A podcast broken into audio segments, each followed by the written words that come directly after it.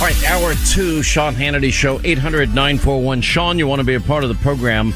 Um, there are estimates anywhere between 10 and 80 plus thousand Americans. And if you had the, the interpreters, those that America had promised that if they assist us on the ground, that if God forbid anything ever went south or we were to leave and their lives were in jeopardy, that they would be helped out.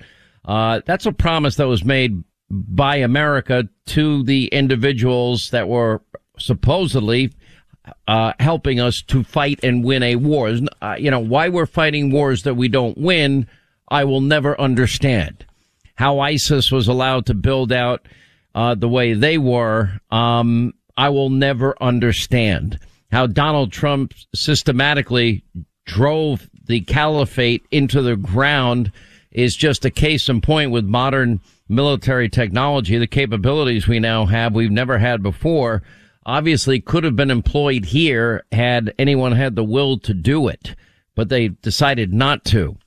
There was a, a moment, actually, a guy by the name of Matt Zeller is his name, passionately just, just pounding Brian Williams and, and I guess former CIA director Brennan was on there as well, but I didn't hear a peep out of him in the clip that I saw uh, about all of the Americans and then those that were our closest allies in this whole conflict over 20 years that are being left behind. Listen, listen to what he says. Oh, I'm curious to hear your reaction of this consequential speech by the American president. Didn't run from it. He owned it. He owned his decision. He owned the fact that, as he put it, the buck stops with him. I hope he gets to own their deaths too. I, I don't, I feel like I watched a different speech than the rest of you guys. I was appalled. There was such a profound, bold faced lie in that speech. The idea that we planned for every contingency. I have been personally trying to tell this administration since it took office. I've been trying to tell our government for years that this was coming. We sent them plan after plan on how to evacuate these people. Nobody listened to us. They didn't plan for the evacuation of our Afghan wartime allies. They're trying to conduct it now at the 11th hour. The thing that they were most concerned about was the optics of a chaotic evacuation. Well, they got exactly what they were most concerned of by failing to do what was right when we could have done it. We had all the people and equipment in place to be able to save these people months ago, and we did nothing. I'm appalled that he thinks we only need to take 2,000 people. There's 86,000 people who are currently left behind in Afghanistan alone. We've identified all of them for the government. I have no idea why they, they, they, he claims that people don't want to leave Afghanistan. I have a list of 14,000 names right now of people who want to get out of Afghanistan. And the idea that the Afghan military should be blamed for this, do you know how many casualties the Afghan military took in an average year? More than the United States did in 20. When you're not getting paid on a regular basis, when you're not getting fuel, when no one is supplying you with ammunition, and yet you're still showing up to the fight, how dare us for having to blame these people for not having the audacity to be able to survive a Taliban onslaught? No, no, no. What we need to be doing right now, and what I am appalled that the president didn't say, was we need to be talking about how we're going to get every single one of these people out. Because let's be abundantly clear. People like me looked these people in the eye and made them a promise. We promised them that in their time of need, we would take care of them. How do you ever expect anyone to ever trust us again if we don't do that now while we can. And I'm sick and tired of trying to defer to the Islamic Emirate of Afghanistan on what we're going to do. We're the United States of America. They're terrified of us. I have Afghans on the ground right now who are telling me they're going door to door in Kabul and they're making lists of people who used to work with us. They're telling them with smiles on their face, evil smiles, that they're going to be back from them once we leave. So we either take them now or these people are going to die. I've been trying to tell anyone who will listen. This is a never again moment in the making. I mean, it's, it's a stunning rebuke of this idiocy of the likes of Brian Williams um, well, he, he owned it. Uh, he, you know, this, this was a consequential, consequential, consequential speech and he owned it. He didn't own it. He blamed Trump. He didn't own it. He blamed the Afghan president that fled. He didn't own it. He, he blamed the Afghan military that he was praising two weeks ago as one of the best militaries in the world. And they're, they're prepared for anything that the Taliban throws at them because they've got 300,000 trained people in an air force and the Taliban only has 75,000. How could you be so spectacularly wrong? And now we're, what we're watching and learning is that the Pentagon, they warned Biden for months and months about this debacle potential. The Taliban now beating people who try to reach the airport. They, they, they've now surrounded the perimeter so nobody else can get out. And the hope is that you can get the people at the airport out in the tens of thousands. And the Taliban is now consolidating their control in Afghanistan's capital. And on top of everything, what I mentioned earlier is the top Taliban terrorist. Yeah, Obama and Joe let him go from Gitmo. We had him in our we had him captured already. Great job, Joe. Former Speaker of the House, Newt Gingrich, is with us to react to all of this and, and, and how maybe possibly we can save these American lives and the lives of our, those that risked everything there that we had promised to help. Well, look, uh, I think we can save a lot of lives uh, if we're prepared to uh, bring massive air power into the region. Uh, I, I think the minute you had six or eight or ten B-52s flying over various Taliban headquarters, um, you would have sent the signal uh, that they need to stand down until we get done leaving. And if they're not going to stand down, I mean, they're not in a position to tell us we have two weeks. We're in a position to tell them that we're going to, you know, they would like to be in the seventh century we can help bomb them into it if they're really serious. Um, we know that very, very few Americans, combined with air power, collaborating with a lot of very gutsy Afghans, had fought the Taliban basically to, to a defeat where they were able to operate in the rural areas. They couldn't capture and keep any of the provincial towns. Um, this is entirely a function of the Biden left wing, you know, have a weak America, be nice to your enemies, uh, be bad to your, your, your allies. And frankly, one of the most despicable things any president has said in my lifetime was Biden attacking uh, the Afghans for not being willing to fight. As your last guest said, or the, the tape you played, they lost 66,000 troops in a situation where they weren't always. But that's not paid. what Biden, sir. I don't mean to interrupt. I apologize. But the, but Biden said that this is one of the most capable armies ever uh, on the face of the earth, and that they destroy the Taliban. How do you make such a dramatic miscalculation? Well, I mean, one of the things Congress ought to do is dig into what was the real advice. I mean, was the advice that Biden got three or four or five weeks ago from the Pentagon, from the intelligence community, from the State Department, was it accurate or not? I mean, how how, how does he go from uh, we're clearly going to win? Remember the the promise. I think this would be, by the way, a devastating commercial where he says you're never going to see helicopters leave the American embassy like happened in Saigon. Of course, he was a senator when they left the embassy in Saigon. Um, you know, of course, you could play Biden saying that, and you could put next to it the footage of the American helicopters leaving the embassy in Kabul, and it just it just proves this is a you know this administration they can't control the border, they can't control spending, they can't control crime, and they can't defeat our enemies overseas. Can I can I beg to differ? It's not that they can't; they don't want to. Well, I, I, I would I accept that. I, I think I think, in fact, they are they have a commitment to a weaker America. I think these are mostly, you know, Biden is surrounded by anti-American left wingers uh, who don't want America to be strong. Uh, that's why they kill the pipeline in the U.S. and then go and beg uh, OPEC to pump more oil and gas while giving the Russians permission to build a pipeline to Western Europe.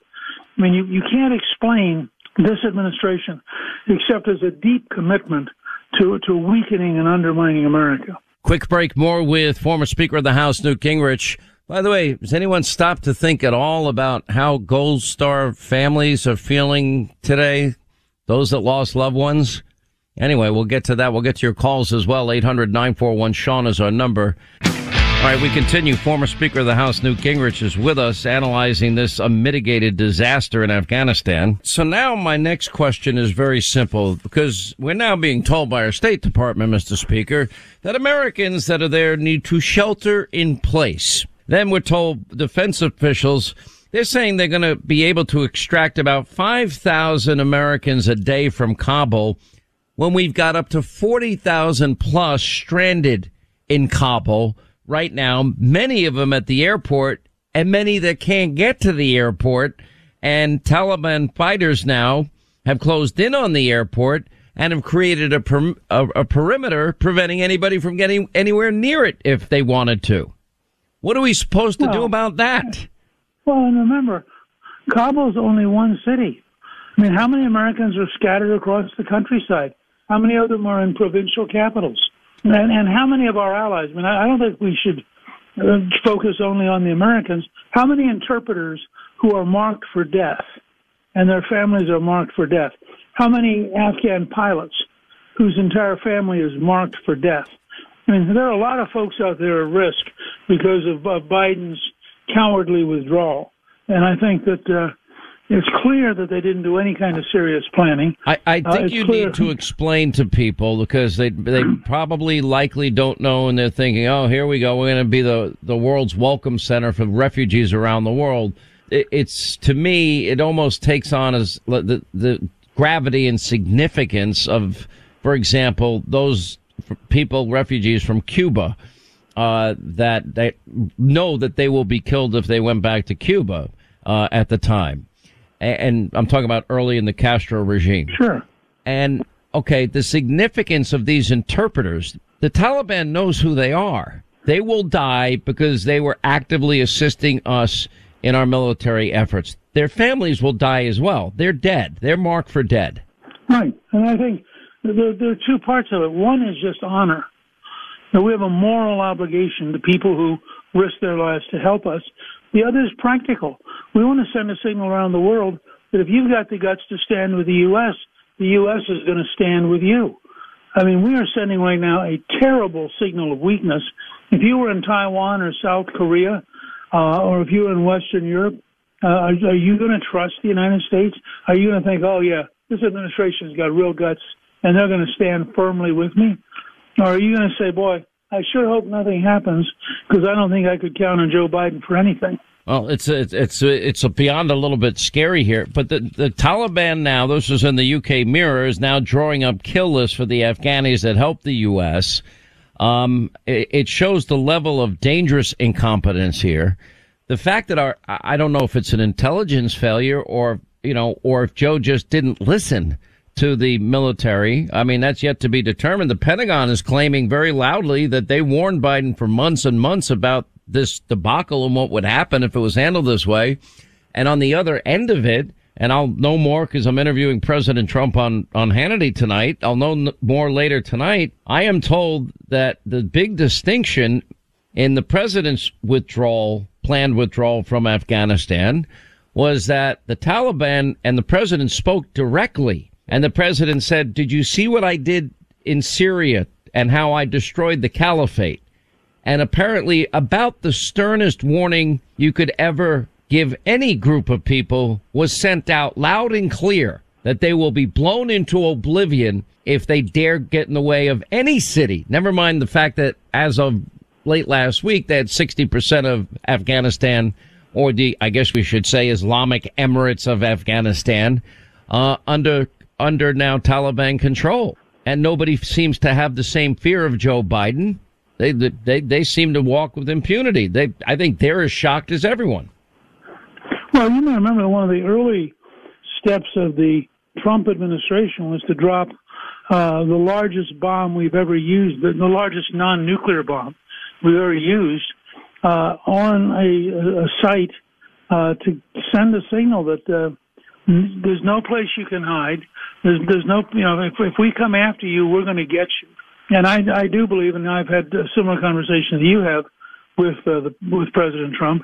I do believe that he communicated with great force that if they, if the Taliban broke their word, remember he had a very principled set of negotiating steps, and if the Taliban broke any of the steps, then he reserved the right to use massive air power to punish them until they got back in line. And so this this wasn't a one-time simple conversation. This was a here is a roadmap by which we can end the fighting, save a lot of lives, but you guys aren't going to get to occupy all of Afghanistan. And there was no break in the Afghan army during the period that Trump was doing this, even though people knew he was doing it. But they trusted him. They believed that he would. They trusted him, but also the Taliban feared him. Right. Well, the Afghan the Afghans on our side trusted him, and the Afghans on the Taliban side feared him. All right, Mr. Speaker, we always appreciate having you. Um, 800 941 Sean is our number if you want to be a part of the program. Well, full coverage of this with President Trump tonight. Uh, what is different? What was different in his planning? Uh, what was different in his planning at the border? What was different in his planning with energy and with COVID and inflation and everything else that we're experiencing? Uh, makes you kind of miss those mean tweets, doesn't it? All right, 25 to the top of the hour, 800 941 Sean, if you want to be a part of the program. Um, I know so many of you have been wanting to get in here, and we got a lot of ground left to cover, including, yeah, how do uh, Gold Star families feel today?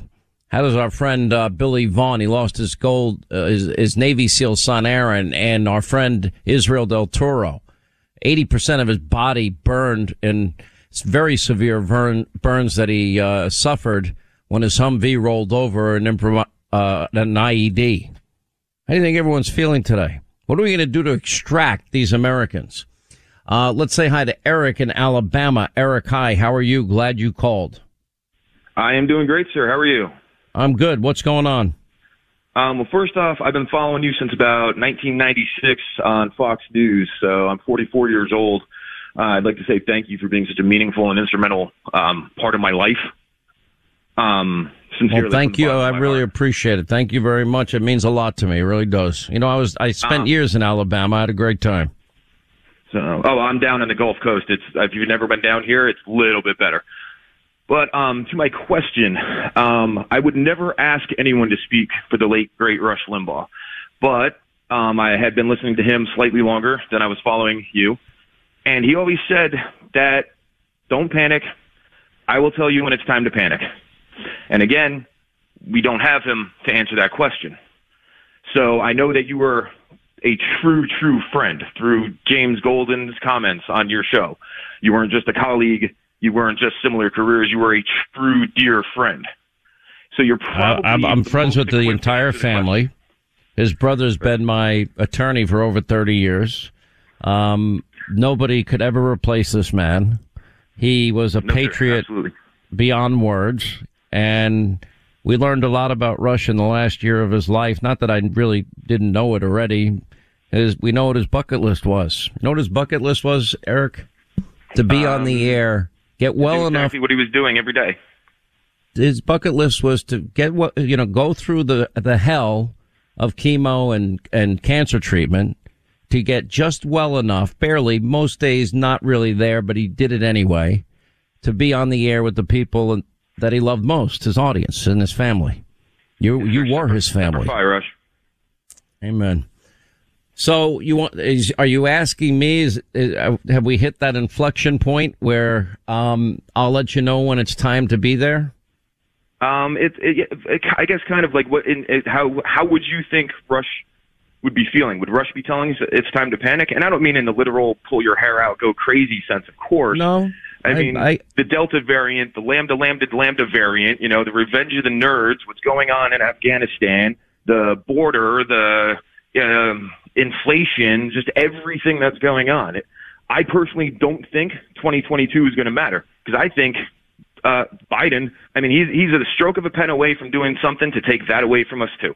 So I'm not sure if 2022 truly, I'm trying to hold on to hope. I'm praying every night, but I don't know if 2022 is truly going to be the turning point because we're not far away from one poor decision or one backhanded deal, and we're done.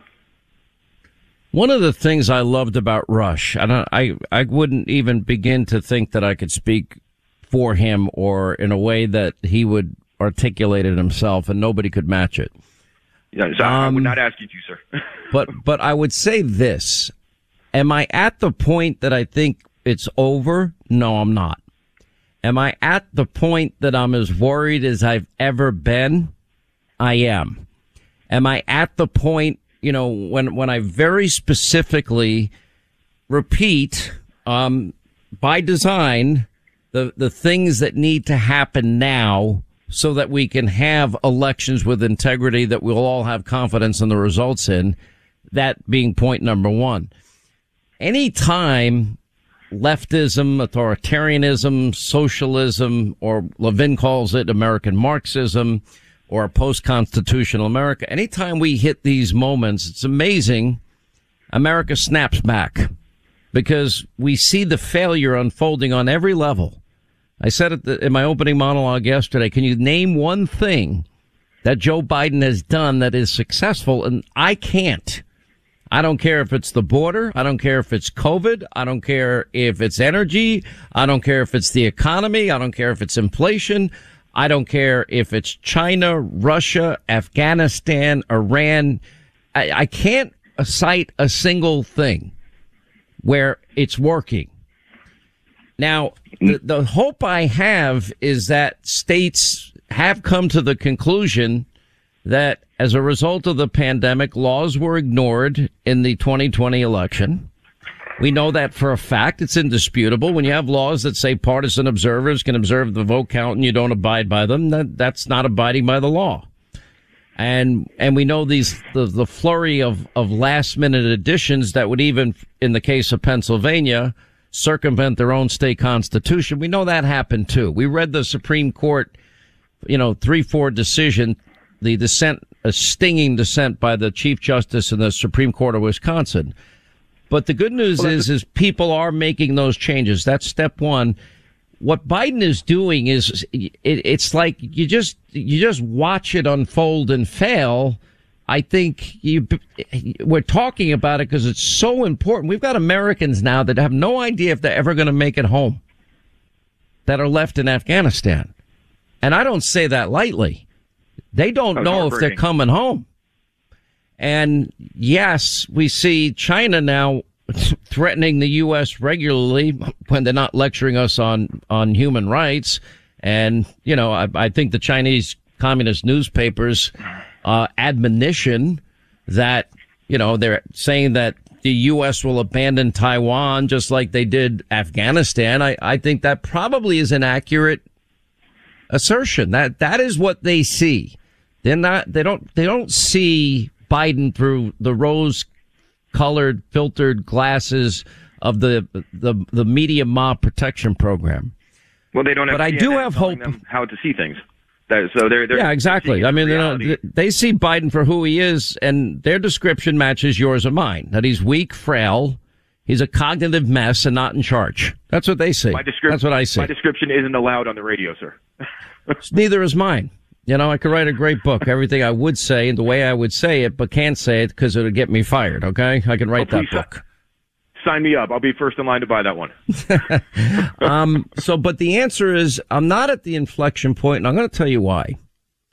Because I know that the heart and soul of this country is full of good people. America, as flawed as it is, always strives and has made incredible strides towards the more perfect union. And that was the beauty of our founders and framers. Is it as at risk as much as I've ever seen in my lifetime? The answer to that question is yes. You know, I, will bring you into a private conversation that Rush and I had, we used to have.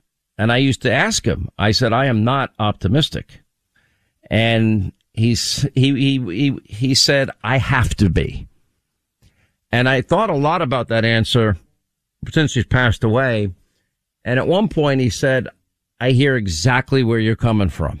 I'm there a lot, meaning that you wonder if our better days are behind us. But I just believe in the people in this country that they will, we're going to fix this and we're going to get it right. It starts with election reform. It starts with the election in 2022 and then 2024. And if we, if we just look at that short term window and it'll happen very quickly, you know, we'll, look, I've been on radio 33 years. I've been in TV 25. I have no freaking idea how that happened. So time flies. My kids are now, well, one's graduated from college, one's, you know, finishing college.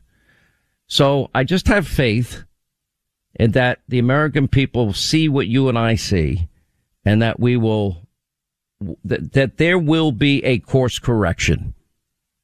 And I hope it's now because we, we really don't have much time. I'm worried about the time frame now. So, um, the panic button, no, I'm not ready to hit the eject button yet. Okay. Does that help you? Uh, like like I said, I just felt you're the close. Your relationship with Rush, if it was going to come from anybody, I feel that people would need to hear it from you since we don't have the great Rush Limbaugh to answer the question. You know what I miss the most? I'll tell you what I miss the most about him.